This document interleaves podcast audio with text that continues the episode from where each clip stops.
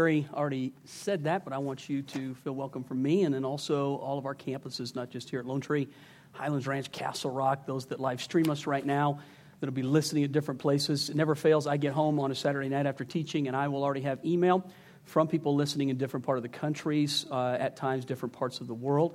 So we want to make sure and let everyone know who tunes in, regardless of where you are. We really appreciate you being a part of the larger JFC family.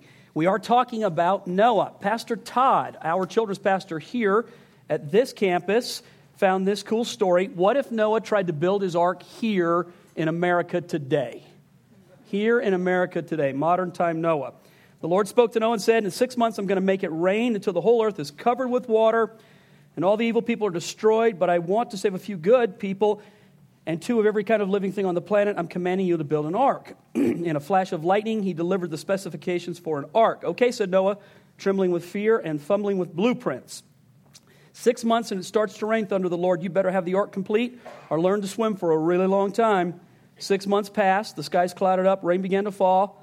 The Lord saw that Noah was sitting on his front yard weeping, and there was no ark. Noah, shouted the Lord, where's the ark? Lord, please forgive me, begged Noah. I did my best, but there were big problems. First, I had to get a building permit from the Ark construction project, and your plans didn't meet code, so I had to hire an engineer to redraw the plans. Then I got into a big fight over whether or not the Ark needed to have a fire sprinkler system installed. then my neighbor objected, claiming that I was violating zoning by building the Ark in my front yard, so I had to get a variance from the City Planning Commission.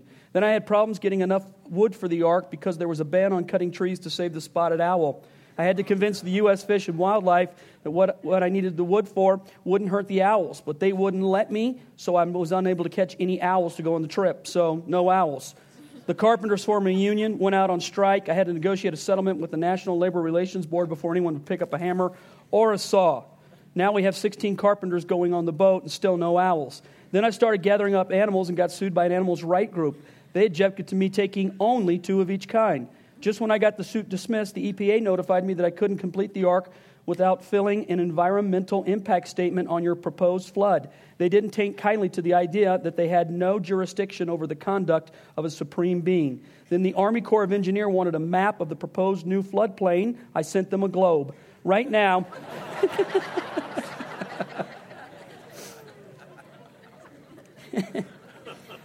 Right now, I'm still trying to resolve a complaint from the Equal, Op- Equal Employment Opportunity Commission over how many Croatians I'm supposed to hire. The IRS has seized all my assets, claiming I'm trying to avoid paying taxes by leaving the country. I just got a notice from the state about owing them some kind of use tax. I really don't think I can finish the ark for at least another five years, Noah wailed. The sky began to clear, the sun began to shine, a rainbow arced across the sky. Noah looked up and smiled. You mean you're not going to destroy the earth? Noah asked hopefully. No, the Lord said, the government already did it for me.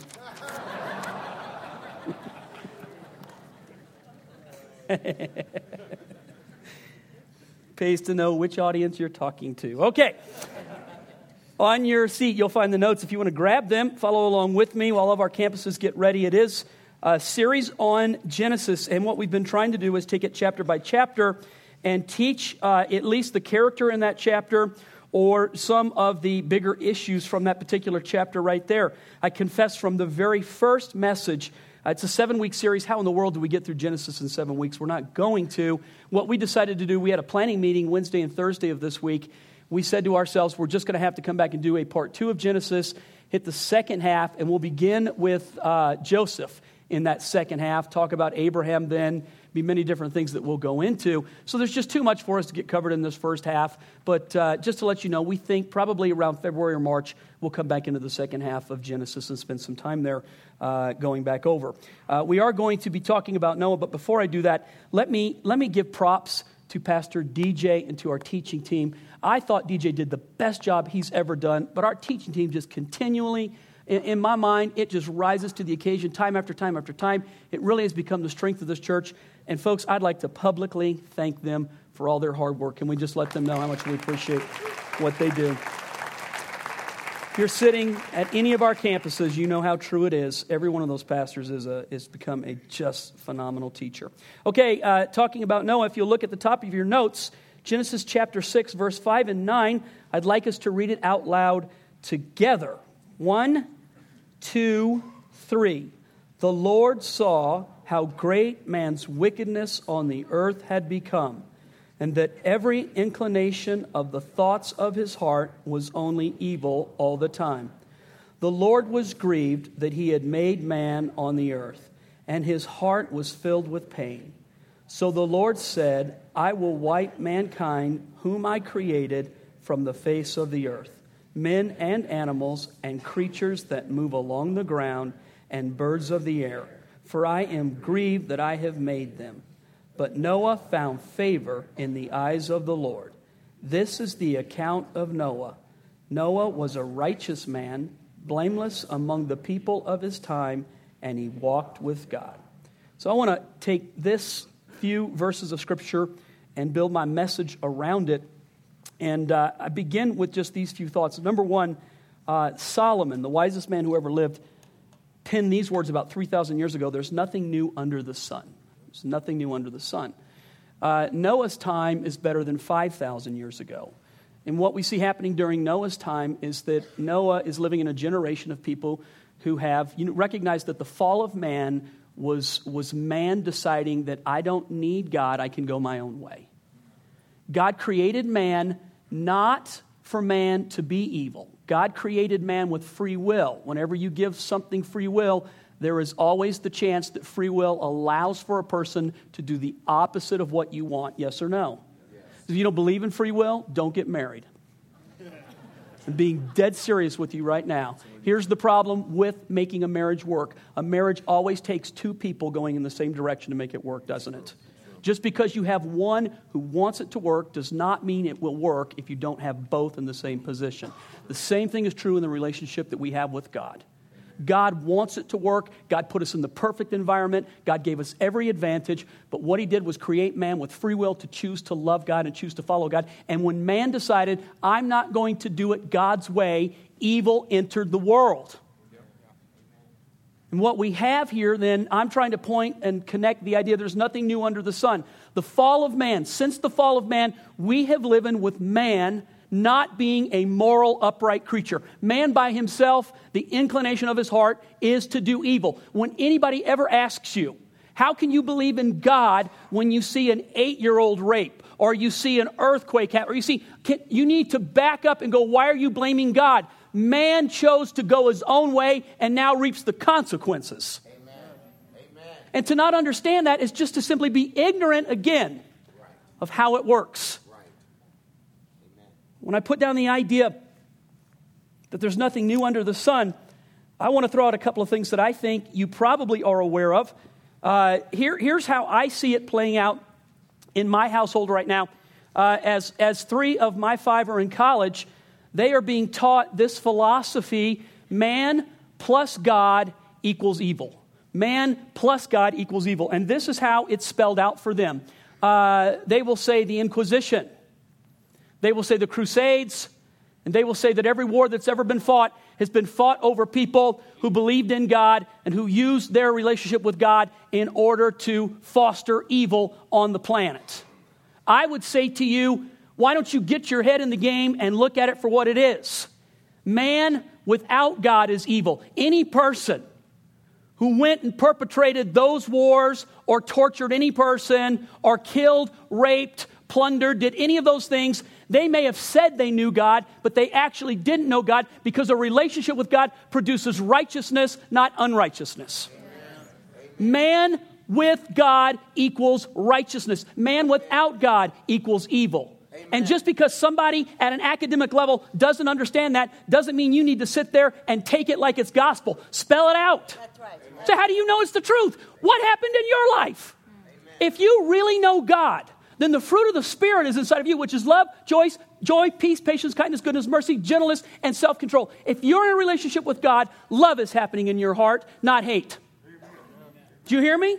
If you're in a relationship with God, peace happens in your heart, not war. If you're in a relationship with God and it's real, and it's growing and it's active and you're walking with God, then patience is in your heart and kindness is in your heart and mercy is in your heart. And if you're not in a relationship with God, here's what's in your heart war, murder, lying, envy, stress. Amen. You hear me? Yes, sir. I'll just say it one more time. Man plus God equals righteousness. Man without God equals evil. Call it for what it is. It's too late now to not like the result and blame God. Amen. Amen when the choice was given, we went our own way. And I heard somebody say one time, well, that was Adam and that was Eve. What about us? You go home and be good then. no, you listen to me right now. Let me show you how close you are to your ancestors. If you think you can do better, you go home this week and you don't sin one time. You don't get mad one time. You don't say one bad word. You don't think one bad thought. You don't envy. You don't judge. You go home and be good. And then come back and tell me how you did. And only one of two answers will come out of my mouth liar or I told you so.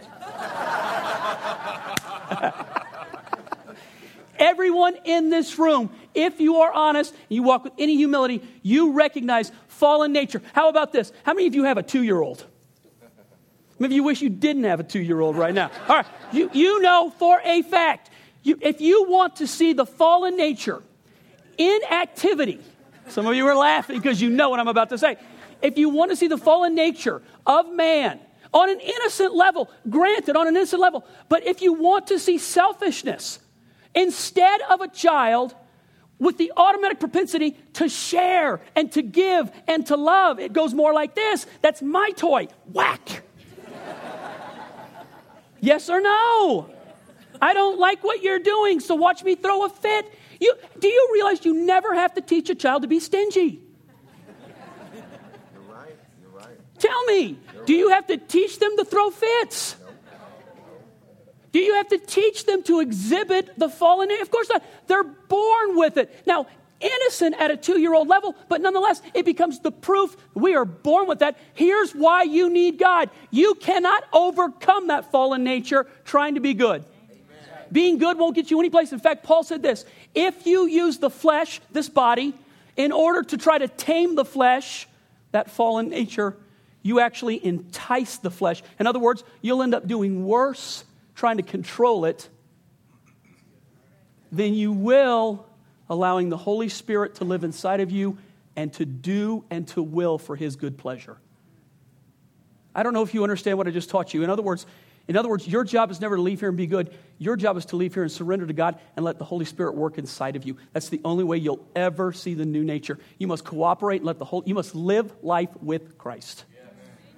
Does that make any sense? If you're not living life with Christ, you're stuck in the old nature. You know, that old nature, I didn't say this in the other services, but let me talk about that old nature for a minute. We're in the week of Halloween and everybody's talking about a zombie. What is the old nature? It's a zombie. How do you know that? Because the Bible says to reckon him as dead, and yet how does he come back to life? He's a, he's a dead man that gets up out of the grave.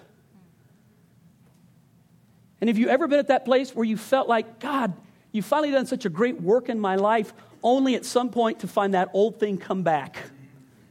Does anybody know what I'm talking about? A habit, an attitude, an action, a word, anger, whatever. Something that you finally overcome and you let your guard down or you're in the wrong situation at the wrong time and boom, that thing is back there. What is that? It's the living dead. I, I, the Bible says to reckon him as dead. He's been nailed to the cross. What is it then when I sin? It's not Christ, it's the old nature. Still trying in fact, how about this? You, you're not really born again unless you recognize I'm in a battle. If you wake up every day and go, you know, I have no battle, you're not born again.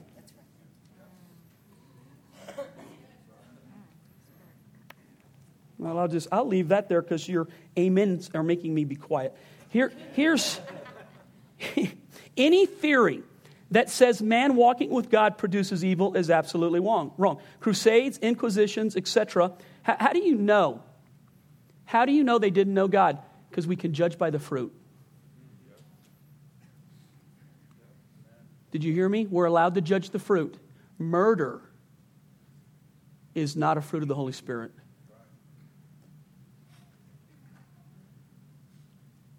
One of my favorite stories, I'm just going to take a few more minutes this morning. One of my favorite stories um, Peter and John, or Peter and James, are walking with Jesus, and they come into a town that mistreats them. And John goes, uh, let us call down fire out of heaven like Elijah used to. And I just throw this out. Would you, would you just love every once in a while to have that spiritual gift? So call down a little fire. Doesn't have to be a big fire. A little fire would be fine with me. That guy, his car, that parking space, right now. Just a little fire. Doesn't have to be a big one. So, so Jesus turns to him, and this is what Jesus said. He said, You don't even know what spirit you're of. The Son of Man didn't come to destroy, but to save lives. So here, here, look, look, follow me. The disciples' model was a biblical model, but he was a model for a different age and a different time. With the advent of Jesus, we no longer live under the Old Testament, the old ways. We live under a new covenant whereby we bless our enemies. God is trying to reconcile us back to the original intent of creation. I don't think you just heard what I said. The mission of Jesus is to bring us back to the original intent of creation. God wants us walking in the original, walking with Him in a world that looks like what He created. And when it's all said and done, that's what it's going to be put back to. We are representatives right now of a different kingdom so that when people look at their lives, they're supposed to become aware of a spiritual kingdom that's real. Do I make any sense with that? Yes, Nothing new under the sun. Man without God always does what he does. Anybody that lives in 2011 and says, Man, the world's never been this bad, the world's never seen stuff like this, that, that's a foolish statement. Since the fall of man, there has been evil on the face of the earth, and people have been brutally ugly to each other if they don't have God. We should fight for people to know God. All right, let me do this. Noah found favor. Verse 8 Noah found favor in the eyes of the Lord. I taught this a few weeks ago. Let me just throw it out again. One day of favor is worth a lifetime of labor. If you're tired right now, if you haven't cleared out the cobwebs, or if you're thinking about what I just said, put it down for a second. Come up to speed and listen. One day of favor is worth a lifetime of labor. What do you mean by that? I am not saying that your hard work does not matter. I am not saying that a good, strong work ethic is not important. Teach your children to work hard, work hard yourself. God rewards hard work. Here's what I am saying God can do more for you in one minute than you can do for yourself in a lifetime. Amen. Praise God. God can make things happen for you. God can open doors for you that no one else can go through because He opened that door for you. God can put you in places that no one else will ever be able to go into if you trust Him.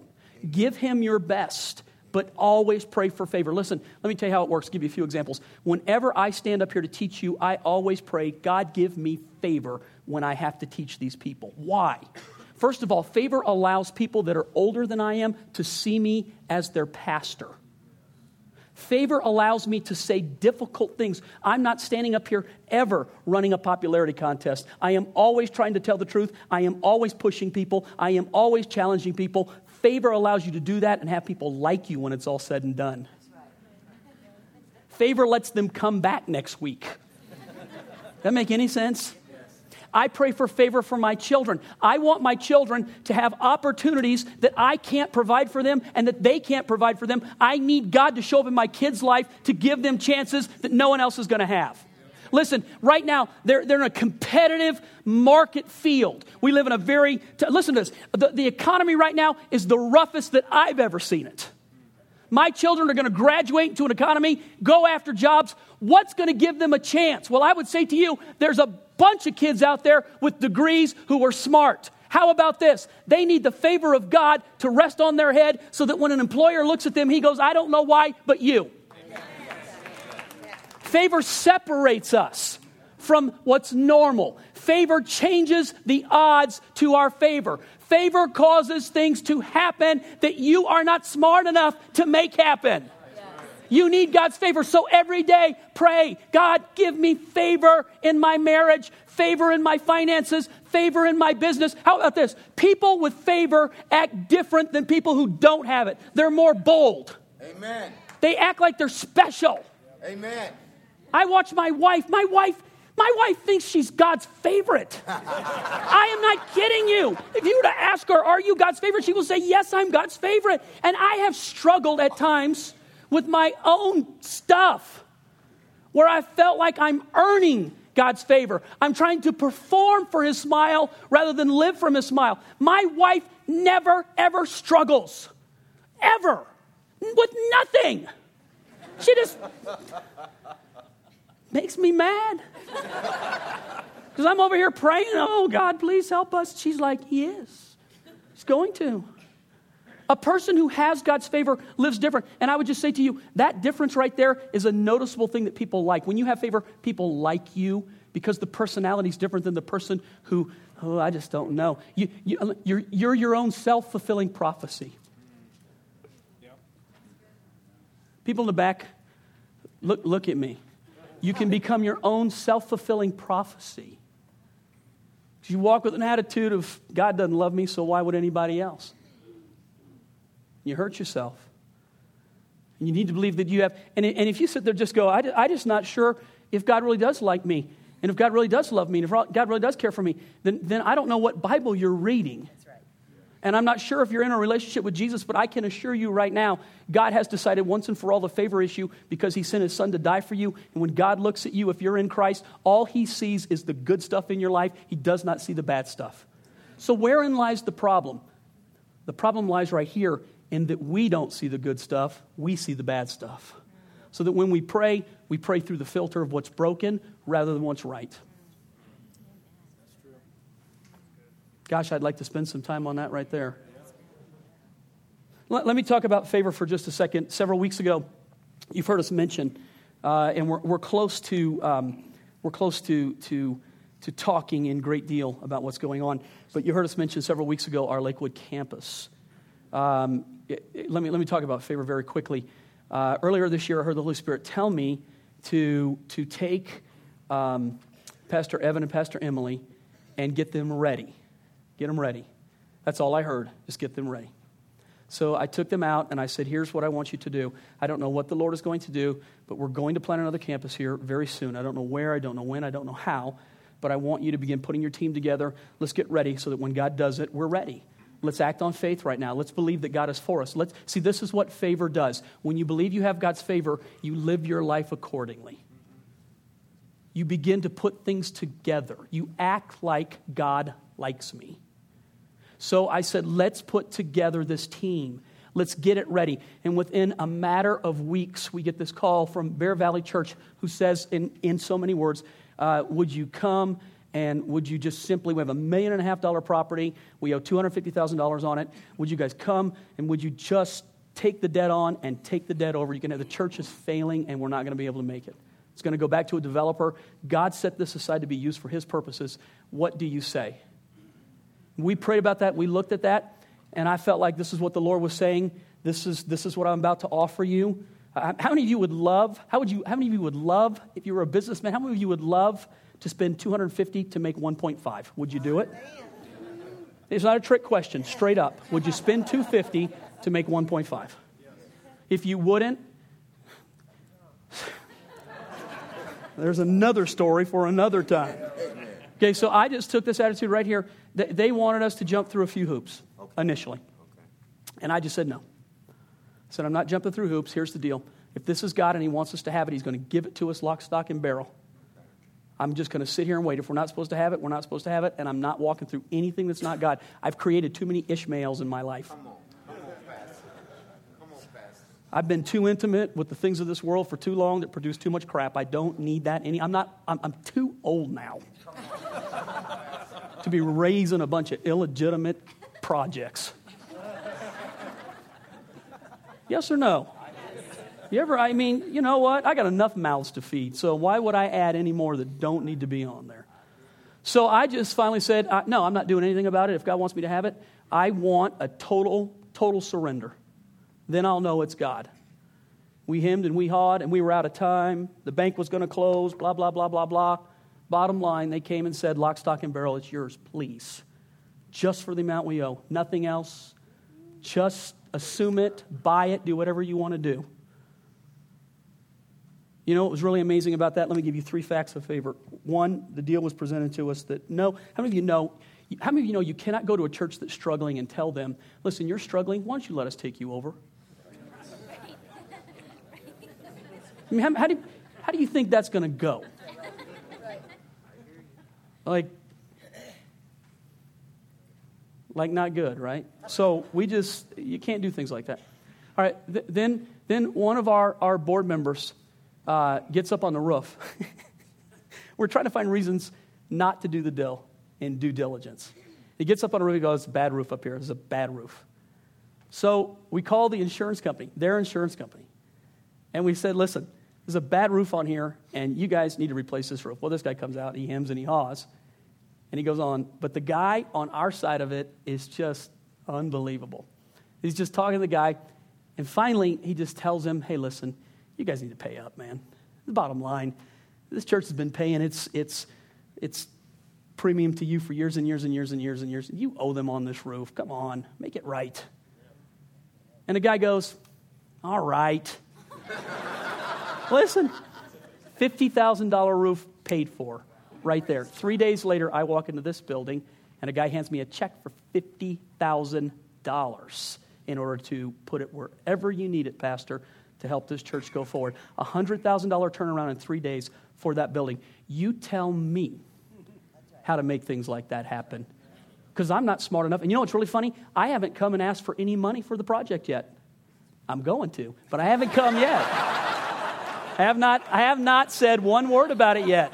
Have not, have not presented any, any building, blah, blah, blah at all. And the reason is simply this until I know what the actual cost that we need over there, I'm not going to stand up here and be all over the place. Where we've got architects right now, and we're trying to figure out exactly what we're going to need and what it's going to cost. And then I will come back and I will say, hey, here's what we have left, and let's kick this thing out and get it done. We want to bring that building up to speed so it looks like a JFC campus when it's all said and done. But the bottom line, right now, folks, that is that is favor. You cannot make things like that happen in your life. And so I know you go, well, you're a pastor though. Things like that happen for you.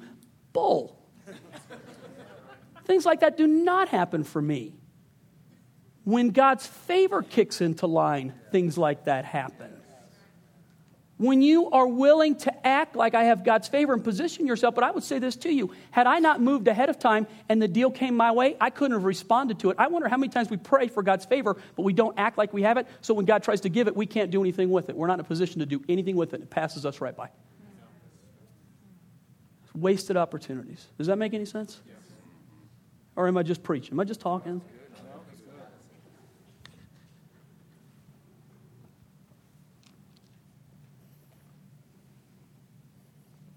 So Noah found favor. One day of favor is worth a lifetime of labor. Pray for God's favor.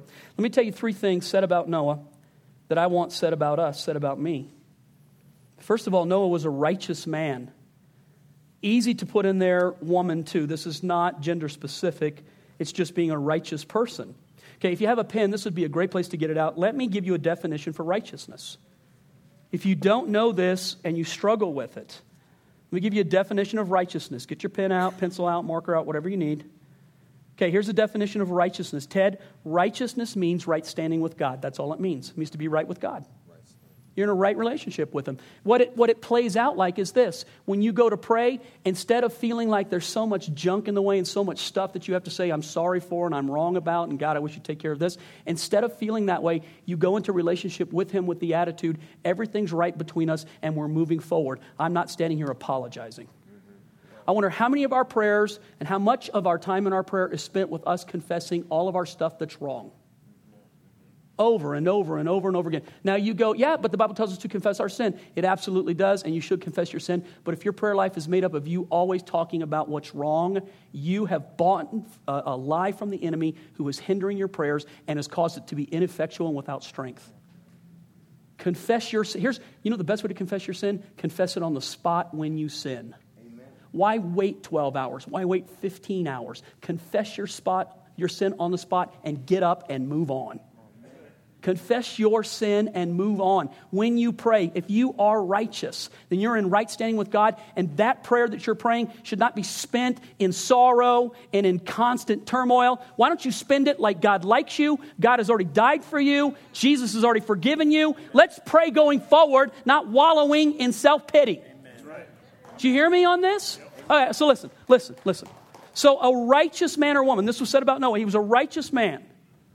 Here's the deal I want you to understand. We have an advantage Noah didn't have. Noah didn't have Jesus. This is really important. What, what we have uh, before Jesus came on the scene, this is what the Bible says about righteous people. Uh, Abraham, it says that God considered him to be righteous because he believed God. He had faith.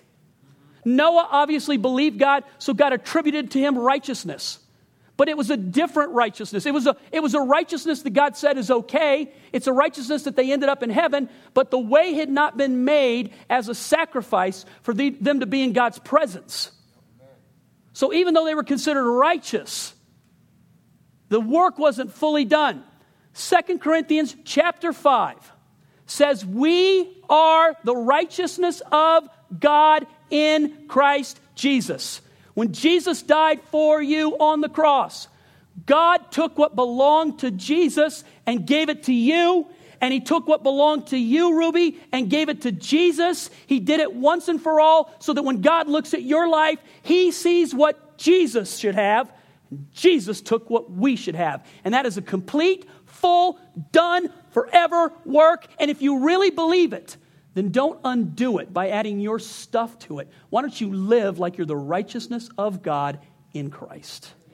Did you just hear me? They had a form of righteousness. We have complete righteousness. You are, if you're in Christ, you are righteous with God. If you are in Christ, your sins are forgiven. If you are in Christ, you are free. If you are in Christ, every time you pray, God sees Jesus.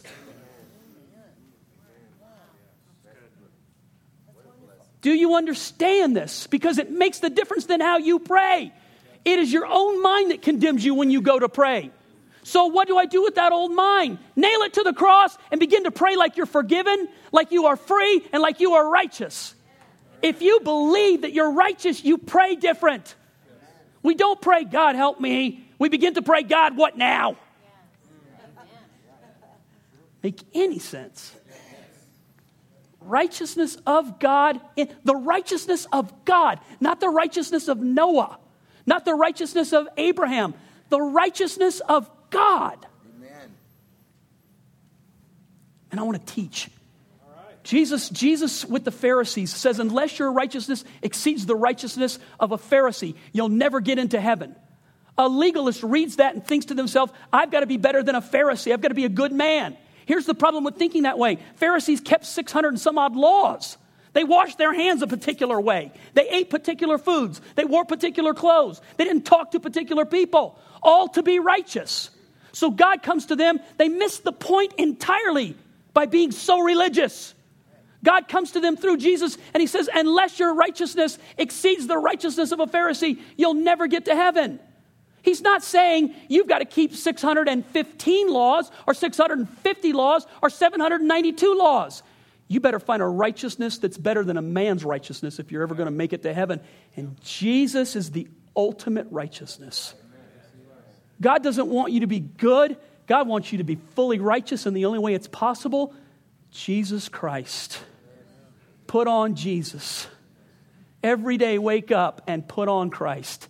Every day, wake up and accept his work on the cross for your sin. Every day, wake up and go, Jesus did the work for me, so I don't have to even try. Amen. I'm going to live. Amen. That makes sense. Yes. Friend, you are not free unless that is your theology.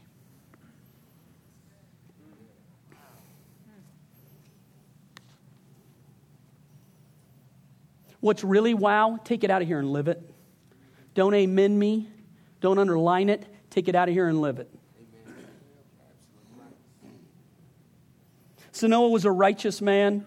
Noah was blameless among the people of his time. I love that statement because we tend to look at someone else's time and think, wow, it's evil, or our own time and think how evil it is. And I know we got people living today who think it's impossible based on based on how wicked it is today, it's impossible to live a lifestyle that's different. It's, it's impossible to, to not be caught up in all the stuff. It's impossible. And I go back to what I said to you. Here, Noah was found blameless among the people of his time. This is interesting. So, Ben, listen to this. Jesus in Matthew 24 37, Jesus said this As it was in the days of Noah, so it will be at the coming of the Son of Man. What does he mean by that? It will be just as wicked in our day as it was in Noah's day. Guess what God wants? People who are blameless in their generation. Look at me. God doesn't want you caught up with all the stuff of this world. God wants you free of it. God wants you to be different. You want to know what holiness is? Holiness is not some beehive hairdo.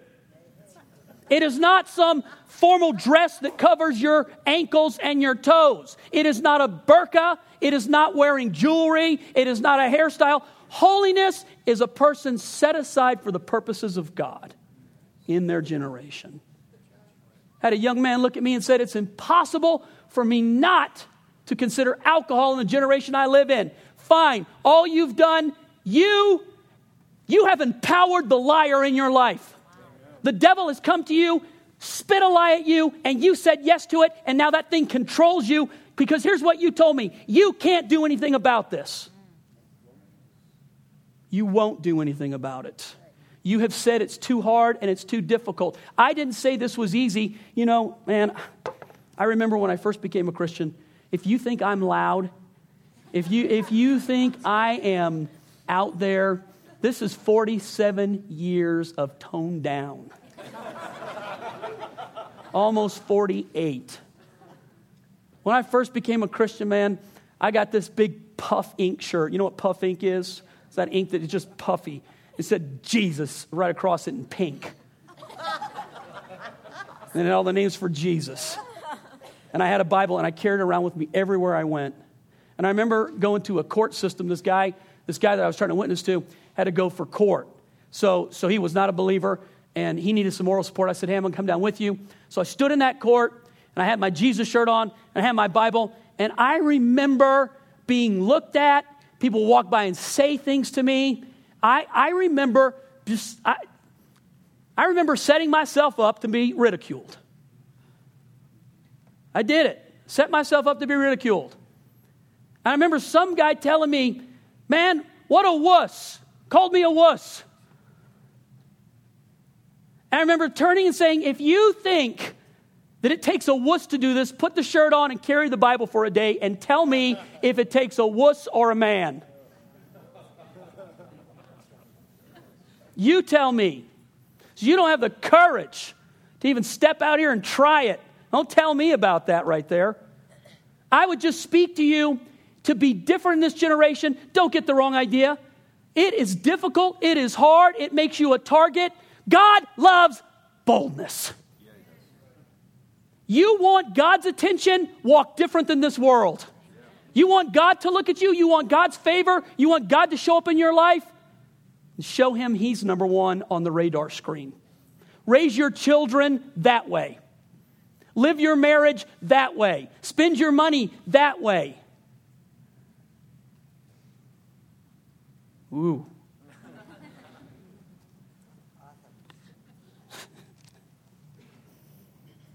Was blameless amongst the people of his time. Last but not least, he walked with God. Trying to find a good definition for what it means to walk with God. Simply put, it's just his manner of life. The way he did what he did, he did it with the idea that God was with him. Can I tell you what I most admire about Noah? Just very quickly. I admire Noah's faithfulness. Next week, I'm going to teach on when a good man stumbles. Noah has an interesting story. Noah did awesome things for God, but Noah had a problem. I'm going to talk about Noah's problem next week. What do you do when the righteous stumble? Noah, though, here's the thing I admire about most in his life. He was a faithful man. Let me just give you a couple of quick bullet points. Took Noah approximately 100 years to build the ark. God visited him when he was 500 years old. It began to rain when he was 600 years old.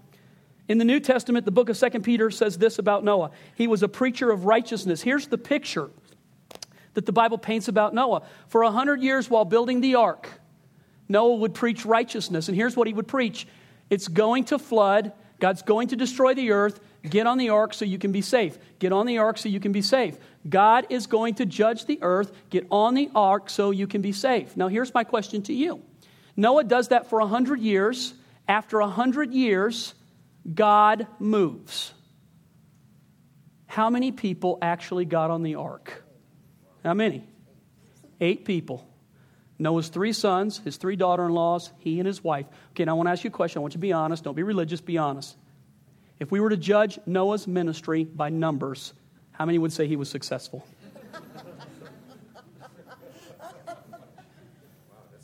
That's a good point, isn't it? A hundred years and eight people respond? I mean, how do you tell you're bored? Well, I, look, it's working. We're doing good. Give me 25 more years, man. what is eight? Eight and a hundred. One, one every 12 years. we got number three. Hold on.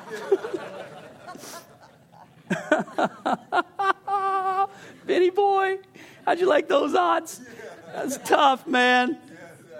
Okay, two statements. Number one if the best you do is to influence your family for eternity, you were successful. I promise you, on the day you stand before God, look at me, and everybody in this room will stand before God. You say what you want to right now. You repeat the mantra of the world that when you die, you die. I got news for you. You're going to wake up and look straight into the face of God. You will give account for your life. But more importantly than that, you're going to look over and you're going to see the ones you knew here and there. And I want you to hear me and I want you to look me in the eye. If all you do in this life is influence it so that your wife and your daughters make it, you were successful. You will never look back and say, Gosh, I was wrong. You will feel everything you're supposed to feel if your family makes it. But I also throw this out to you. How would it be to see one missing? What would you give in return to grab that one back? Would you trade everything? You bet I would.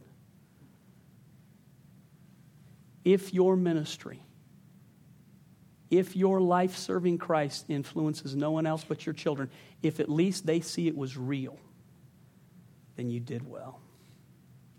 Mama, if it doesn't seem like any of it's working and all you can do is be faithful, then let me talk to you about Noah for just a minute. For a hundred years, he stayed the course. I need to be honest with you. I don't think I could do what Noah did.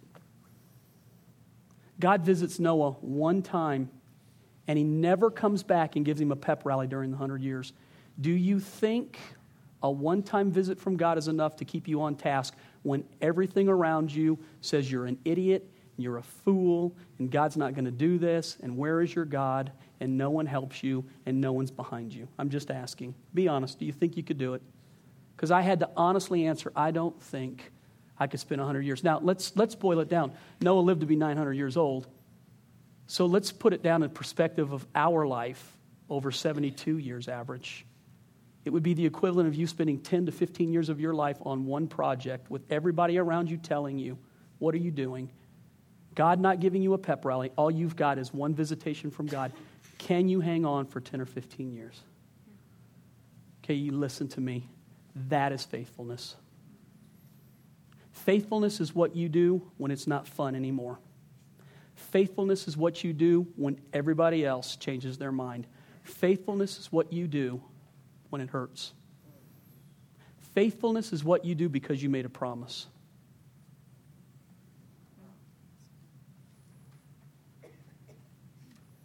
Yeah, I know. Don't see much of that in this world anymore, huh? Bygone era, caveman talk, Noah foolishness. I would say to you, you rely on God being faithful to you. When's the last time you came to church instead of your list asking Him what He can do for you? When's the last time you came saying, God, what can I do for you?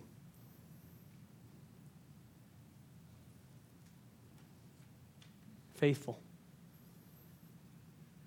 Faithful. Faithful is a work of the Holy Spirit.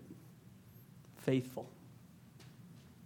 I told this story using Pastor DJ's mom and dad, who were missionaries all of their life. And now his body's riddled with cancer. And he's dying. We want to throw a special recognition for a couple who lived their life in a very honorable way, very faithful, but very underneath the radar screen. We want to do something for them that is unbelievably fantastic. They don't have any money, spent their whole life in obscurity. so we thought, rather than raise money for our new building, what if we had Pastor DJ's mom and dad come in and we raise money for them and we just let God take care of our new building? Oh, cool. I know, that's stupid, isn't it? Kingdom of God's a real different way of working. And if you think I'm stupid, it's probably why I'm the pastor and you're not.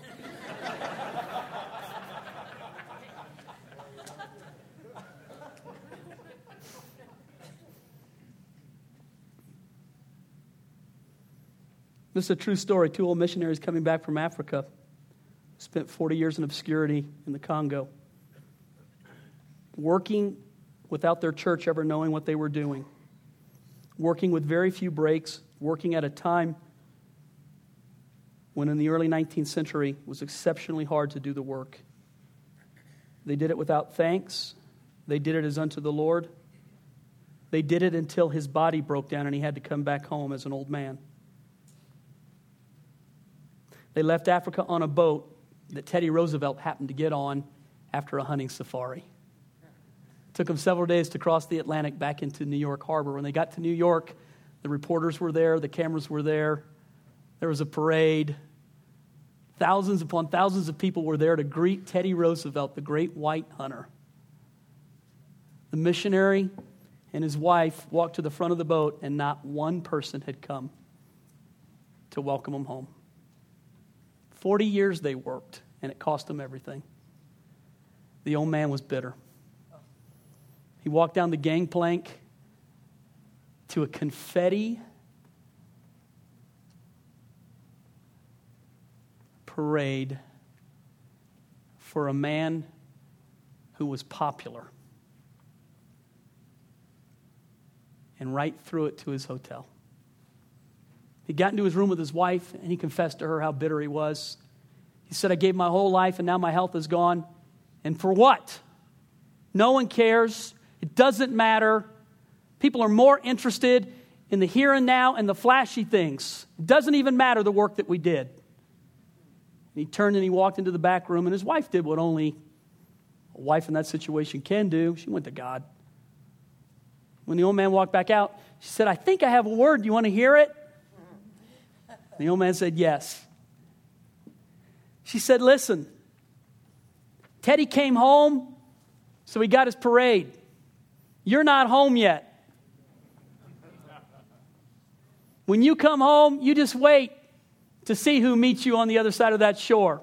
You wait to see what the parade's going to be like. You wait to see what the angels say, what your friends say, the great cloud of witnesses that are cheering you on. Wait till you see Jesus himself say, Thank you for 40 years of labor and for giving your body. That's faithfulness. God rewards it. Now, old man, remember why we did what we did.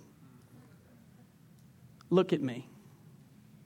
Disillusioned, hurt, confused, don't understand? Faithful. God is a rewarder. God never forgets. And you know what? I am sick and tired of apologizing to ask people to work for Jesus. Let me tell you the truth. You are blessed if you get to work for Jesus. If you get to bow your knee, give your life, break your back, and give your all, God writes it down, keeps great notes, and someday you'll thank me for the fact that I offered you the opportunity to serve Him. But you'll curse me if I withhold from you the opportunity to serve Jesus. I don't care how old you are or how young you are. We need to change the mindset here, now. You are privileged to do anything for Jesus. Jesus is worthy of all service. Give all your money to him. Give all your life to him. Give your marriage to him. Give your best to him. Give your heart to him. And if you came to Christ because some preacher stood up and said, Come to Jesus and he'll make everything better. Let me tell you how you really need to come to Jesus. Come to Jesus and die. Come to Jesus and give your life up, lay it down at the foot of the cross, surrender everything you have, give it all to Jesus. Because if you don't come that way, friend, God's not into fans, He's into disciples. I will not apologize for giving you the opportunity to surrender everything to Jesus. Huh.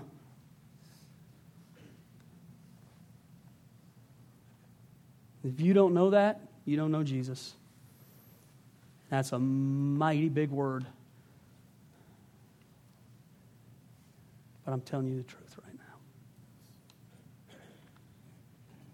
I've given my life to it too.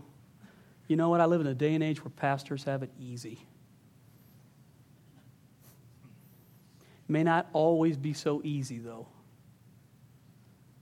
And I say to you, if you're privileged enough to lay down your life for Jesus, the reward when you go home will be worth it all. Quit living for this life. Be faithful to Him. Lord, we love you. God, all we can do is bring it to the end of a message and let the Holy Spirit speak. Be faithful. God, I, without any question, ask right now that you would make it abundantly clear what's being said. I know there are people in this room that are going to wrestle with this message, and that's good. Let them wrestle to completion. Don't let them wrestle, like Jacob said, say, Let go of me. Let them wrestle till you touch them. Wrestle till they're changed. Wrestle till they walk with a limp. Wrestle so they'll never be the same again. Get a hold of them, God. Get a hold of them right now. Change our thoughts, change our hearts. Consume us, God. Look inside of us and see if there be any wicked way in us, and God create a clean heart.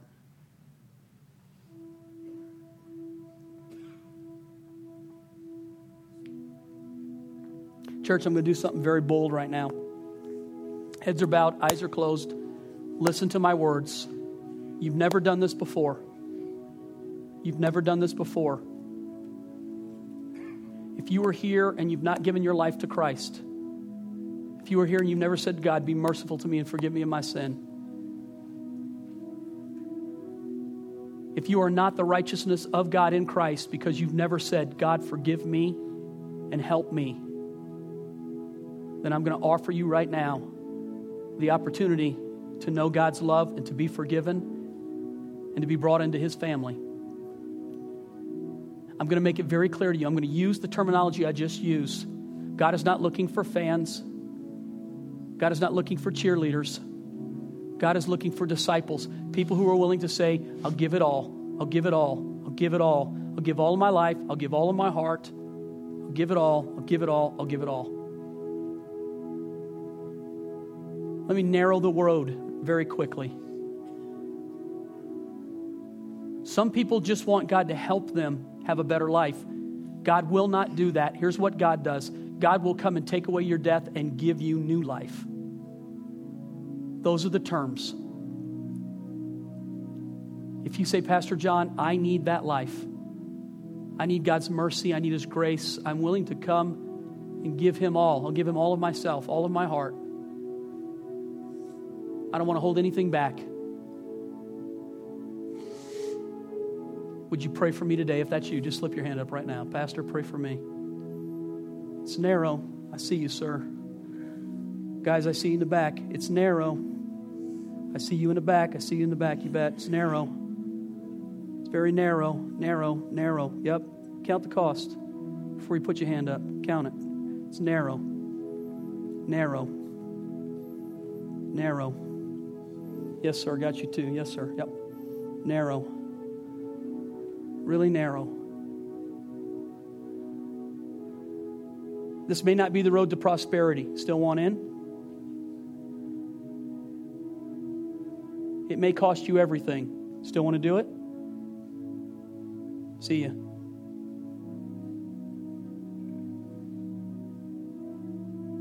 You may suffer. Still want to do it?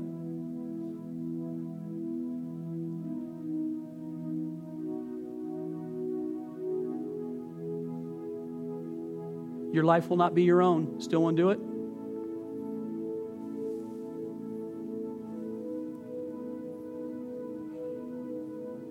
Okay, here's what I want to do. I want us all to pray this prayer because I don't want those who are responding to it to have to feel like I've singled them out.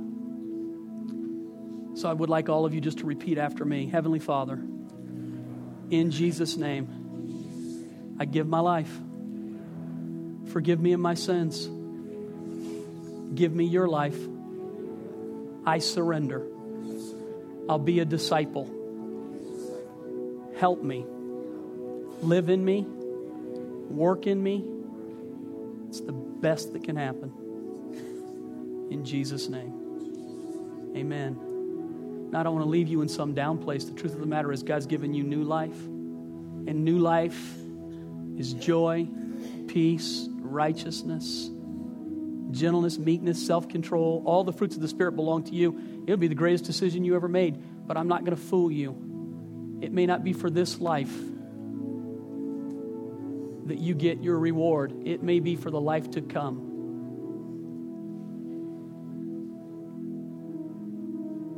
Don't turn back. Do not turn back. If you made that decision today, I want you to do me a favor on your way out of here at all the major exits. You'll find individuals carrying white gold envelopes. They both have the same material in it. The material is just how to have a relationship with God. When you walk out, grab that information.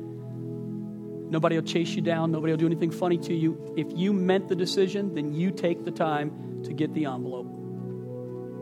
If you meant the decision, you take the time to get the envelope. For the rest of you, I'd like you to stand to your feet right now, all of us in the sanctuary. As our worship pastors come and lead us during this time of worship right here, folks, I'd ask you to wrestle with God over this message. If you can walk away from this message without giving it a thought, you didn't hear what I said. Wrestle with Him right now. Talk to Him. Commit to Him. Open your heart to Him. Maybe you're at that place of just it doesn't seem like anything I'm trying is working. Are you going to be faithful?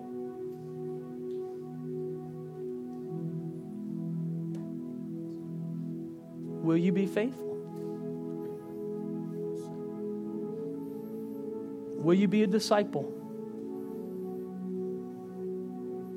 Will you follow the way of the Master?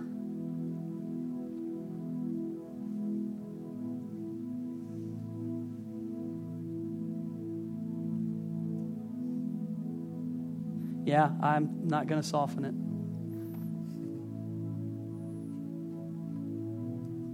Can he count on you, Ben?